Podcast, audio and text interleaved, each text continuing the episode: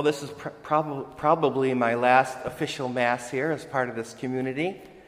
So I want to again take the opportunity publicly to thank God for sending me here and for my time among you, and to thank each and every one of you and also our brothers who have transitioned into mission. I want to thank them because, and thank all of you because a prior really is only as good as the people that he's serving. And again, I'm grateful for my time here with you and grateful for all you've done for this community. And I'm also happy that it kind of ties into our message today, too.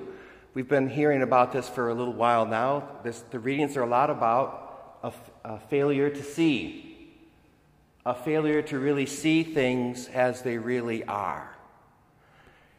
For example, the people that are murdering St. Stephen today do not see that this is a movement from God.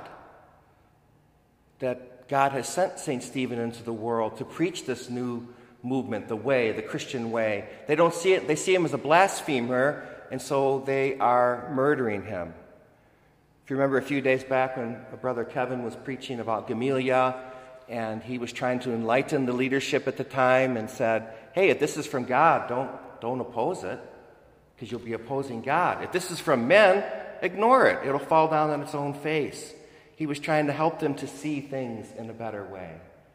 And in our gospel, too, it's a variation of this theme has been going on as well a failure to see. Uh, Brother Michael was speaking yesterday about, you know, seeing the gift but not the giver and just focusing on the gift. And a variation of that today is not just missing the gift, but just focusing on the mediator of the gift. Instead of the giver, instead of the source of the gift, focusing on the mediator of the gift. And Jesus says, No, no, it wasn't Moses. It wasn't Moses who gave you that bread. It was my Father in heaven. My Father in heaven is the source of all gift. My brothers, when we this is going to happen to you, it happened to me. I didn't do so well with this, but maybe you'll do better than me. But when you get out there in the field, there are so many people that are going to love what you're doing.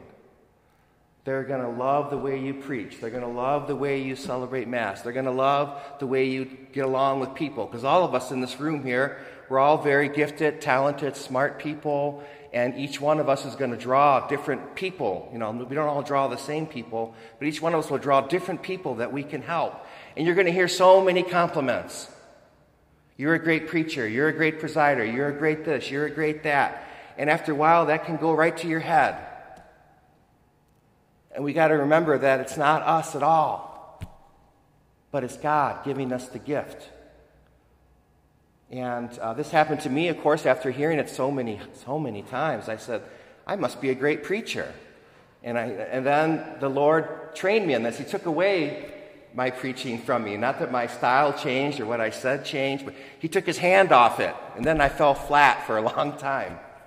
Then I realized it's not me as a good preacher, but God has decided to put His hand on my preaching or on my ministry, and then it's powerful. It's, I, I lost track of the, the source of the gift, which is God, and it can go to your head. Our Bishop Barron uh, likes to tote this quote all the time from Isaiah chapter 26, verse 12. As a matter of fact, we had it today in our second psalm, our second middle psalm. And Bishop Barron says, write this down and put it on your bathroom mirror or put it somewhere where you see it every day. And it's from the prophet Isaiah. And it is, It is you, O Lord, who have accomplished all that we have done.